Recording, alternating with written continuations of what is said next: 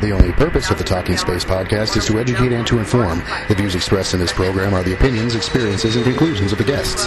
They do not represent the official policy or position of the Space Tube Society as a whole, NASA, any other space agency, company, contractor, or affiliate. We choose to go to the moon. That's one small step for man, one giant leap for mankind.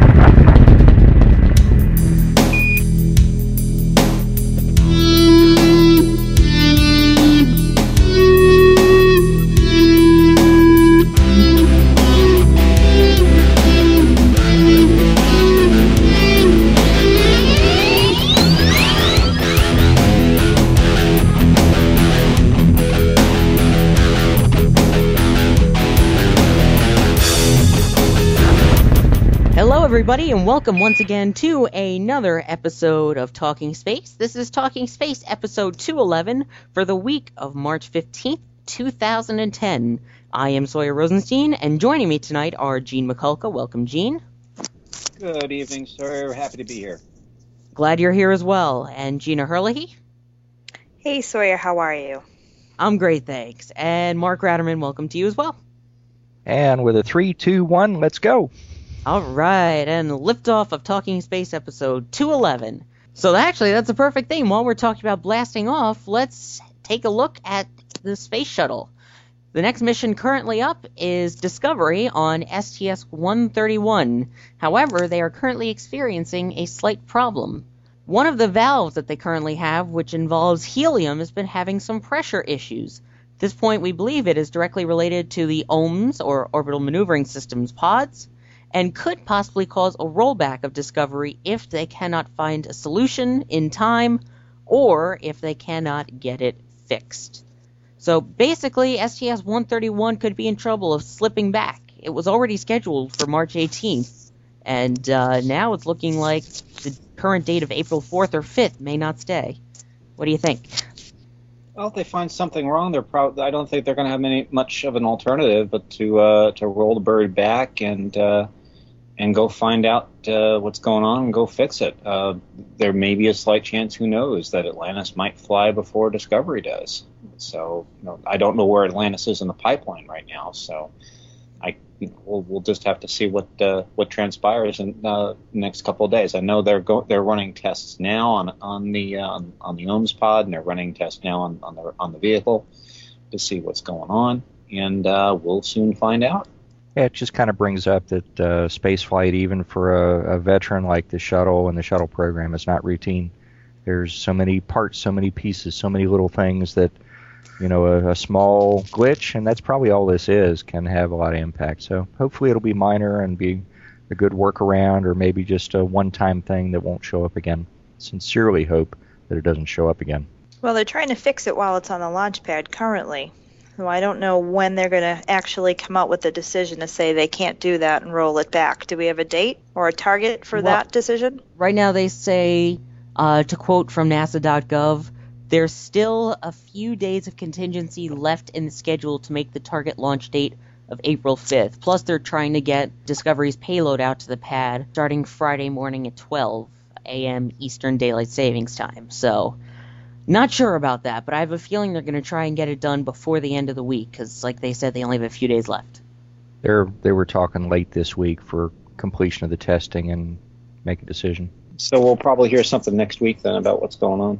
Right, because first they have to calibrate the ground support equipment and its test panel. They have to make sure that's calibrated before they can even start the test, which would be to bring the valves and the pipes that are failing up to the pressure they would be at launch time, and see if there is still the leak and see what's going on exactly. There's a lot of redundancy in this valve system, and there is a possibility that they may launch as is, knowing that this is a limitation they're going to have in flight. Hard to predict what their flight rules would allow. Yeah, that's something that I'd have to go ahead and do some homework on. I don't know what the flight rule is. So. Me neither. But basically at this point they're saying that it's either a leak or the fact that the valve itself is remaining in the open position when it is expected to be closed.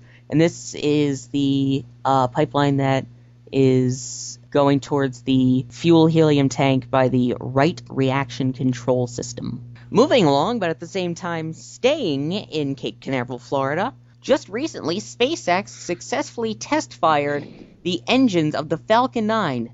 The test of the engines was on the launch pad, which lasted for a total of 3.5 seconds. This was after a couple of days beforehand, they attempted to do the same thing, but the engines shut themselves down a couple of seconds before the test fire was supposed to begin due to high levels of helium that were built up.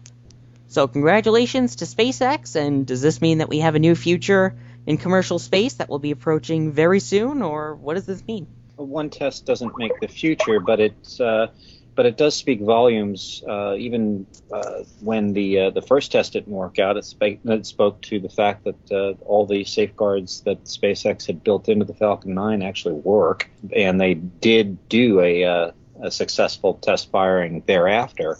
I think it's a good start, but whether or not it really heralds the future, that remains to be seen.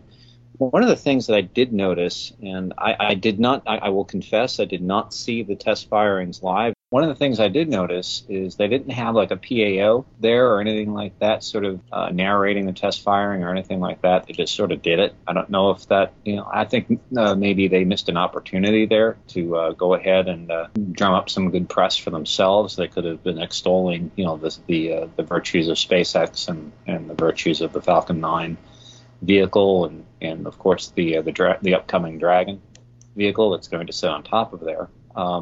It's something I believe Wayne Hale had fired out on Twitter. He said, too, that, it's kind of difficult getting information out of these guys. So, a lot of people have some vested interest in there. So, I'm kind of wondering from a public affairs aspect, did they blow it? Yeah, I'm not sure, because taking a look at spaceflightnow.com, their coverage of Falcon 9, they said, quote-unquote, officials did not give reports on the status of the Falcon 9 countdown, despite multiple requests for information. Yeah, and that I think was the point that Wayne Hale was bringing up. So maybe SpaceX needs to kind of sort of work on their public relations division. But all in all, from an engineering standpoint, it sounds like it was a good flight, or a good test firing. All right. Well, while we're talking about the future of space exploration, boy, does it seem like everything today has a segue. Coming up in the very near future, actually on Tax Day in the United States, President Obama is set to head down to the Space Coast in Florida. And while he's there, he will give a talk about the future of NASA, clearing up all of the buzz going around, especially after the original unveiling of the 2011 fiscal year budget, which included the cancellation of the Constellation program. First off, I think it was a bad time to do it on Tax Day, but what do you think about the whole announcement? Ultimately, to paraphrase one of my favorite Shakespeare plays, I think it is going to be full of sound and fury and ultimately signify nothing. Alas, I think this is going to go the same way the healthcare debate went, which was just nowhere. I think it's going to be a great PR event for Mr. Obama, but I don't think it's going to go ahead and yield any or bear any fruit. I think it's just going to go over what was already covered in previous events and in previous outings. I will say, too, I think NASA Watch reported either sometime last week or maybe it was the beginning of this week that Rahm Emanuel now is getting involved in this, too. So should be very interesting to watch. It'll be great political theater, but whether or not it's really going to calm any frayed nerves on the Space Coast or anywhere else for that matter, I don't think so. I just don't think it's going to go anywhere. Right. I know you said it's going to be good publicity for him. I don't think it's going to be good at all. Not only just because it's Tax Day and not many people are really going to care, but if they do care, it's kind of like, okay, we're now paying our taxes. We're paying more right now as we speak, as you speak technically, to President Obama, and you're talking about space exploration. Again, to the public, they don't know much about it, so I think it's a mix of timing-wise and everything like that with the whole healthcare debate and his popularity steadily declining. I don't think this is going to be good publicity. I think this is going to hurt him more than it's going to help him. Hey, Gang, do you think the timing was deliberate? I think it's a coincidence, really. I mean, the president, he's a busy guy. I think it's probably when he could clear his schedule and book enough time to get down there. I also think he's probably waiting for some of the congressional stuff to cook between now and then, between either getting beyond a healthcare vote and allowing NASA to sort of let this sink in. I think the point of this is to talk about the new strategy of NASA and how Florida fits into it. I think it's unfortunate, and I think the president's walking into a little bit of a firestorm because everybody on the Space Coast is upset. If you watched last week's episode of This Week in Space, you know, they went into a diner and they talked to the people there knowing that, you know, when shuttle's over, they're going to lose a lot of business and they're going to have to lay people off. Causeway Diner sees about 170 people a day. We're busy.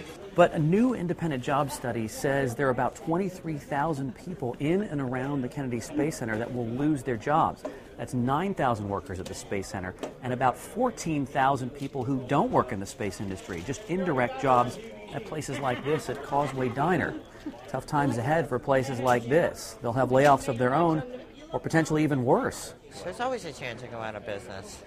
I would definitely have to modify my mode of operations. Right now, I currently have over 20 employees. I'm not going to need 20 employees if there's not all that amount of people in here. Well, the people that work at the Kennedy Space Center, they make a decent salary. They make very good money. They come to the diner, they eat. They go to the vet. They take their animals to the vet. They go to supermarkets. They get their hair done. They use a painter. They'll use a carpenter. They'll buy tile from the tile guy down the block. 14,000 people like that are expected to also be laid off when space workers move away. I mean, the ramifications of what this means for the Space Coast is tremendous. And even if there is a viable, thriving commercial spaceflight program, it's going to take a few years or more to get that going up to the level of the employment that Florida enjoys now from having the launch facility for our nation there. In Florida, there's an organization called SpaceFlorida.gov, and they were organized through the state of Florida to strengthen their position as a leader in aerospace, investment, exploration, commerce. So, you know, space-related for sure, and kind of a central point to work with. And they made an announcement that they just secured property licenses, I guess leases, not sure if that's the right term, for Space Launch Complex 46 and 36 at Cape Canaveral Air Force Station. Mm-hmm. And that's going to open it up for commercial utilization, and from what I read from Space Florida, to ensure the U.S. remains competitive from a global perspective. So there's a lot of plans being made, and I know that the state and the country wants NASA to be part of it, but apparently there's people that see the writing on the wall and say, well, you know, the private industry and that component is going to be part of spaceflight in years to come, and let's position ourselves to where we can be in business. SpaceFlorida.gov, preceded by a www. And that will be included in the show notes. Just as an aside, this might be a good time, too, to go ahead and plug our plans to possibly have another Twalking episode after the summit's over. Indeed, we do have a couple of plans about that, and our good friend Mark Ratterman is organizing that, so can you give us a little bit more info, please, Mark? Well, this is going to be a little wider scope than the first show we did using Twalkin, and that's TWALK.in. And Twalkin is a service that allows us to, along with our panel, to make another connection to essentially a conference line that as many people as want to dial into it. It'll cost you a long-distance call to dial into this conference number. But anybody that wants to dial in there can listen and listen to our conversation. And at a certain point in the show, we'll open it up for comment. So people that have been listening to us and putting up with us can join in and make their own, let their own opinions and thoughts be heard. And if you got questions, I think it'll add to our conversation to have the wider perspective of the audience that we've got. We'll announce more about it as we get closer. It's not going to be immediately, but you can be sure it'll relate a lot to the things that we've been talking about tonight. Sounds like a plan, and as we get closer, if anybody has any questions, you know where you can reach us, same places as always. Our Facebook page, which you can search for Talking Space, our Twitter account, which is @TalkingSpace, and our email address, talkingspaceonline@gmail.com. Yeah, and personally, I'd be interested in seeing if this interests folks, so let one of us know, or one of the links that Sawyer just gave you. You know, let us know what you think. All right, so Mark, why don't I stick with you, because I believe you have our next topic as well. Yeah, there was some news today from Washington, and when I saw a little mention of it, that Jeff Faust, and that's on Twitter, JEFF_FOUST, that he tweeted a whole series of quotes from NASA Administrator Charlie Bolden at a business lunch. And what I was finding was WSBR. It turns out WSBR is Washington Space Business Roundtable. And I thought, okay, he's given a speech at a lunch and a keynote. What's this all about? And just as a thumbs up to WSBR, they support what it is. They're having a silent auction in a couple of days, and Administrator Bolden was there at a luncheon to kick off this activity. And it provides opportunities for Washington area youth, scholarships, curriculum enrichment, and supports some local school projects. So sounds like a great cause, and you have to appreciate the civic-mindedness of so many in government that support these things. But back to Jeff Faust, he left a series of comments on Twitter that I'll just kind of skip through, and it may be a little hard to retrieve them in days to come. But this also was on March 16th. And I would guess midday at lunch Eastern time, so you can look for it that way. But he was a keynote speaker, and he said that constellations should not be seen as a symbol of what the U.S. can do in space flight. We can do better. A new plan will allow us to utilize the ISS, develop commercial capabilities and technologies needed for sustainable exploration beyond low Earth orbit. He said, not true that the Administrator Bolden said it's not true. There is no destination in the new plan. The ultimate destination is Mars, but we need to develop the tech to get there. He also said it's unfair to say that commercial space transportation capabilities are untried and untested. Tell that to the American workers who build the Atlas V. Commercial crew will give us redundant made-in-America capabilities. We don't want to be dependent on Soyuz for the next decade. And, of course, all of these are short kind of notes of his actual speech. Not necessarily anything close to its entirety, so I would encourage folks to go look that up. Mark, I'll agree with you there. The Atlas V is not untried or untested. Atlas has been around for quite some time, ditto the Delta. Are they man-rated right now? Atlas was once, but that was how long ago, and that vehicle has changed quite dramatically over the years, to a point where it would have to be man-rated again. And I believe Gene Kranz had described how difficult it was to man-rate the Titan II for Gemini, and that was a rather long and arduous process. So I don't know if you can indeed throw a smaller vehicle on top of Atlas V or not, but that's, you know, a man-rated vehicle on top of Atlas V or not, and go fly. So that still remains to be seen. I'm all for, you know, getting out of the low Earth orbit business and getting NASA out of the low Earth orbit operations business. We've been stuck in low Earth orbit since the 1970s with Skylab, and it's really, really time to go somewhere. So low Earth orbit's kind of routine and not worthy of our, sole focus. Exactly. NASA is in the business of exploration. And we've pretty much covered the low Earth orbit gamut now since, I guess, the 70s, and now, you know, until the end of the shuttle program, which will either be this year or next. So we know how to do that, and, you know, maybe it's time to step aside and let somebody else take over and do that. I'm all for that. However, I think NASA has to be given a mandate to go explore. To say that, well, we're going to go ahead and pause for a little bit and just sit here and develop all these new toys, without having a project, having a loose project saying, well, our goal is Mars, okay, fine, great.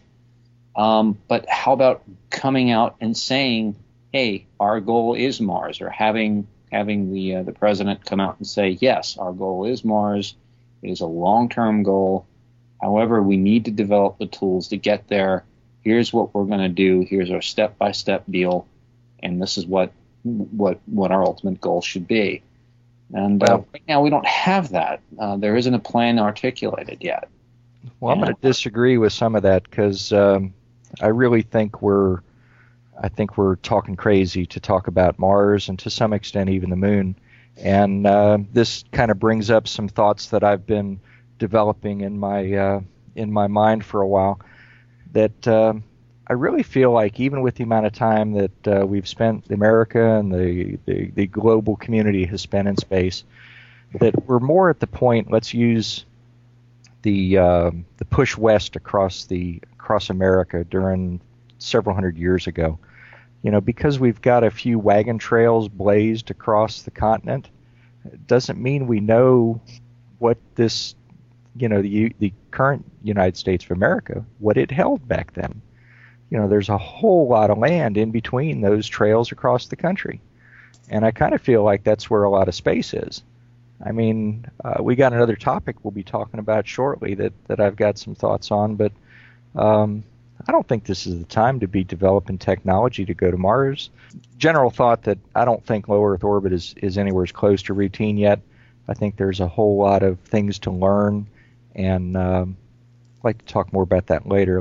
Again, I will say I'll agree with you, Mark, in principle, but I still say that I'd like to see the plan. I'd like to see the overall plan as far as getting to Mars. And I just don't see the incremental plan yet.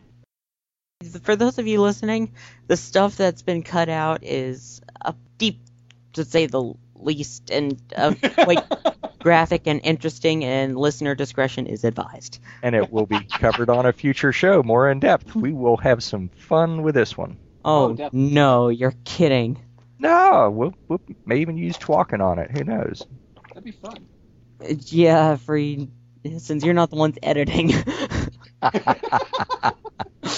So, once again, before we just get too far out of hand, which it seems to have already gotten, let's discuss our next to last topic, which is in the newest edition of Space News, which was released on...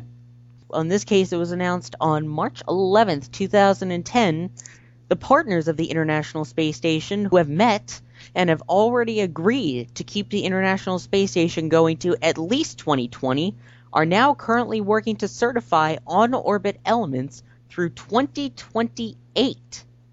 So, what do you think? Well, if you look at what happened with Mir, after how many years, that thing was sort of falling apart.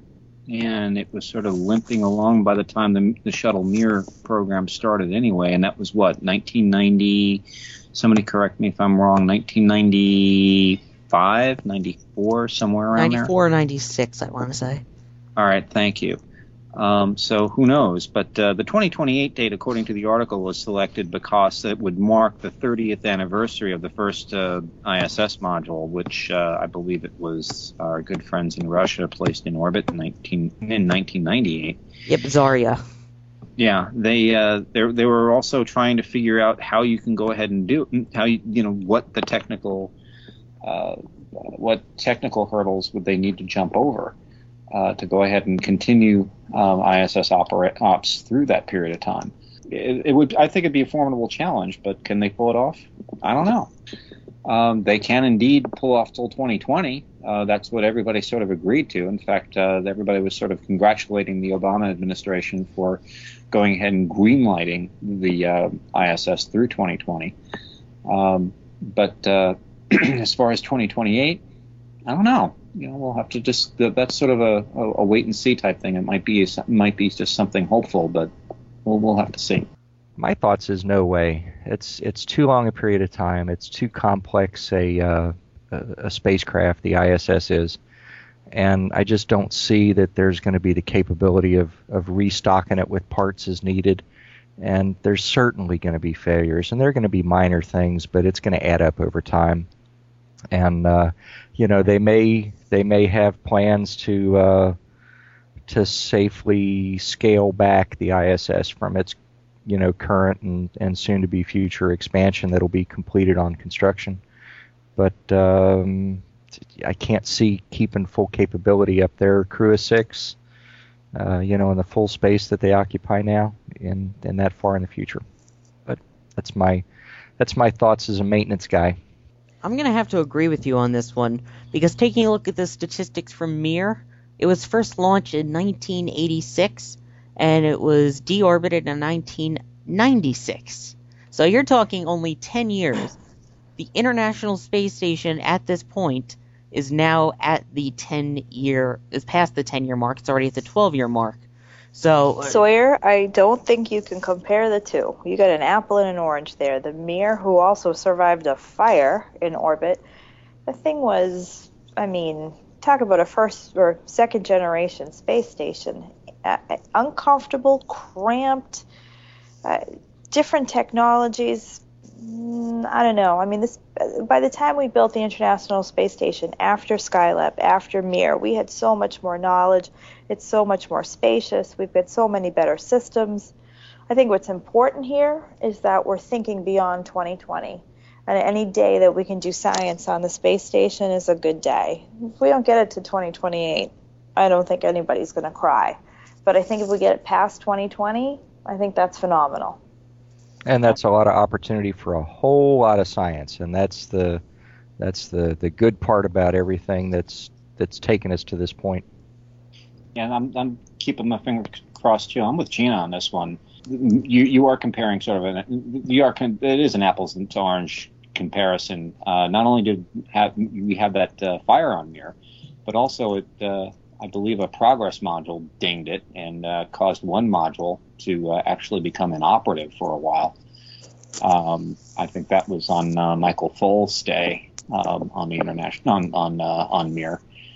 In fact, if memory serves, his belongings were in that module, so he was without his personal effects for a while. You know, again, Mir was just it was just not the same type of technology or the same level of technology as the International Space Station is. And if we can get more life out of it, all the better. I think the ISS will be used as the laboratory it can be used, and that's a good thing. All right, now we have one last topic to talk about, and that was that Gene and I ended up going to something very exciting in New York City, and a very special thanks to listener Robert Hergenrother. I apologize if we pronounced your name incorrectly, but Robert actually sent us an email to our Talking Space account, which is talkingspaceonline@gmail.com, and notified us of an event going on at the Intrepid Sea, Air, and Space Museum called the Legends of Aerospace. Scheduled to attend included Gene Cernan, Jim Lovell, and Neil Armstrong. Unfortunately, due to weather constraints on Saturday, it was canceled, but it was rescheduled for Sunday, which was Sunday, March 14th, 2010 at 11 a.m., and Gene and I were both able to attend, and unfortunately Gene Cernan and Jim Lovell had prior engagements, but Neil Armstrong still stayed, and we had a very exciting time, and they gave quite a speech, because there were a couple other people there too, right? Yeah, there were two folks that one gentleman who test flew the SR-71 for the military. As sort of a test to make sure, you know, for the client that the SR-71 was going to go to. And Brigadier General Steve Ritchie was another gentleman that was there who gave a rather inspirational talk about a rescue mission that he undertook while in Korea. The SR-71 was an amazing bird.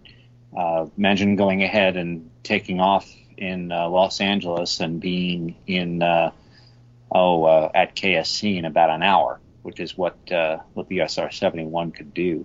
Which, by the way, just so you know, he was saying that the SR-71 is not exactly one aircraft. The SR-71 was considered the entire program, and each vehicle was part of the SR-71 program. And this guy flew every single SR-71 plane and flew it on his test. Now, these were one-seaters, and he flew every single one of them, and they reached speeds close to Mach 3.4 and approached heights of close to 80,000 feet.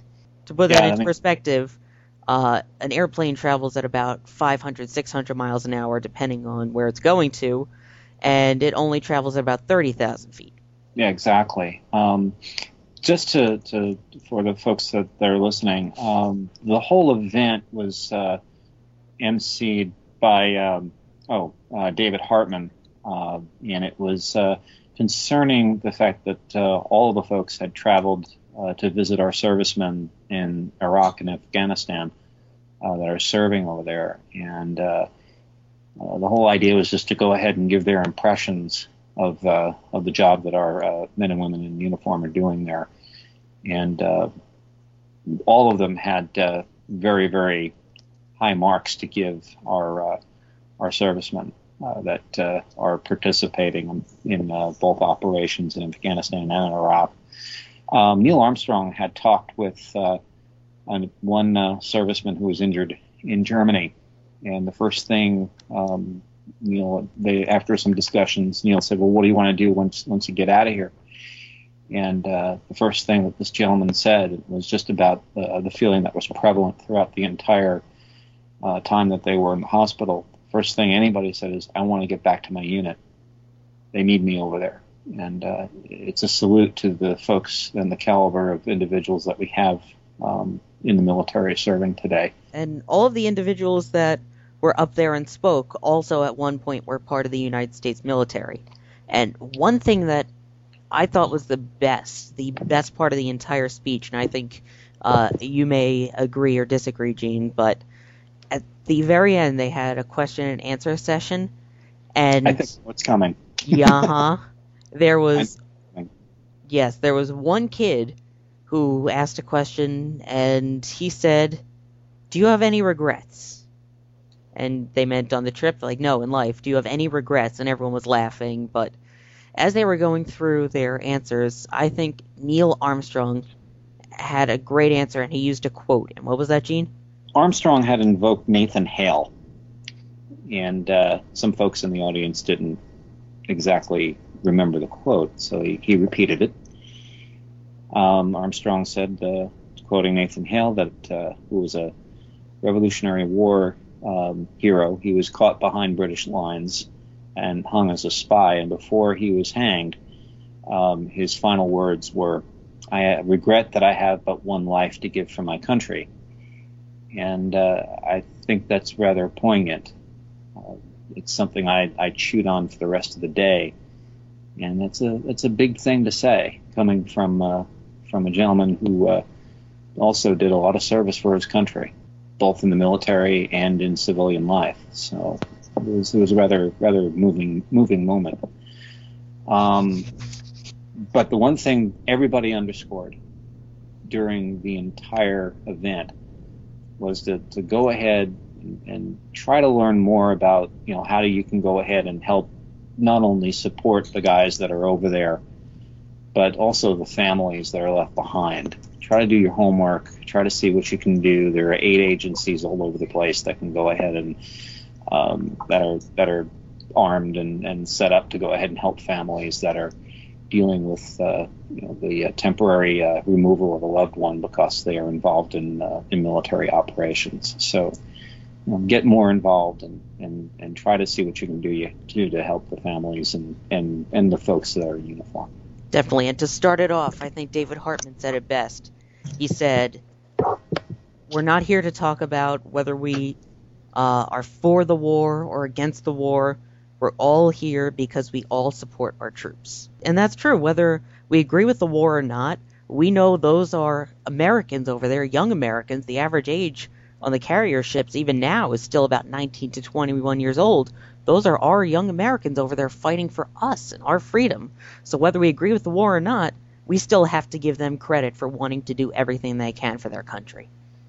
It's true. And I mean, another observation that Mr. Armstrong made was the fact that these kids are 19 years old, and here they are working the carriers better than he remembers. One thing I also remember about Neil Armstrong, he has a very firm handshake, because I actually got to shake. That's very true. I got to shake hands with him not once, but twice. I felt so lucky when he first came in. I said, you know, hello, Mr. Armstrong, and then the second time I said hi to Neil, and I gave him. I was wearing my flight jacket, the same one that I have in my Twitter picture, and I wear to work. And on it, each one, you know, comes with standard things on it, and you can add to it. On each one of them is a Challenger Center pin. And I gave Buzz Aldrin, when I met him, I gave him a Challenger Center pin. I didn't have my jacket that time. This time I had my jacket, and I wanted to give Neil a pin as well, and I didn't have one. So I took the one off my jacket and handed it to him. And I said, this is for you. You know, I work in with, if you heard of the Challenger Center, it's like, oh, sure. And I'm like, I'd like to give you this this pin from the one I work at the Lower Hudson Valley Challenger Center. He's like, well, thank you very much, and took it, and then he walked away. Did you tell him that Buzz had a matching one? I don't know his relationship with Buzz, so I did not know. Yeah, I would love to. I wish you had asked Neil what he thought about Buzz being on Dancing with the Stars. I know, because the funny thing is, the question and answer session, it was all related to the military more than space. I don't know if that was just because Gene Cernan and Jim Lovell didn't appear or what, but I would have loved to ask about that. Well, they're all Navy guys, so the point was, you know, it was a military Navy event, correct? I don't think they're all Navy. I think there was some Air Force in there as well. Oh, well, I meant the astronauts are Navy. One thing that was really interesting that was pointed out to me was that this was Neil Armstrong's first appearance in public where you did not need an invitation to attend since 1972. So I felt honored to be one of the 100, 150 or so people that were there. Did he have security with him? Oh, yeah. Mm-hmm. He had like two or three guys around him, and the rest of them were just standing there like, okay, I flew the SR-71. I'm the last United States ace pilot, and here's this guy that walked on the moon getting all the security. All right, so it was definitely an interesting event. It's unfortunate that it was rained out the first day, but glad I was there the second day and that I got to see you there, Gene. And once again, thank you to Robert Hergenrother for letting us know of that on our email account. And with that, I believe we can wrap things up here. All right, well, once again, thank you. A big thank you to everyone that joined us. Gene Mikulka, thank you very much. Always a pleasure, Sawyer. Happy to be here as always. Gina Herlihy, thank you for coming. Oh, absolutely. Any conversation about Neil Armstrong is where I'd want to be. And Mark Ratterman, thank you as well for joining us. Yeah. It's a pleasure. Had something else to say, but that left my mind. It must be time to go.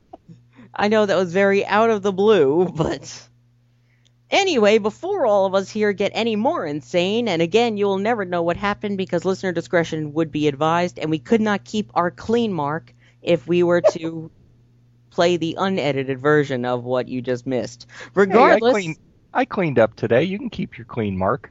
Oh, come on, Sawyer, I wasn't that bad. Anyway, thank you once again for joining us and making this podcast a success, and have a great day, night, evening, or whatever it may be where you are. Oh my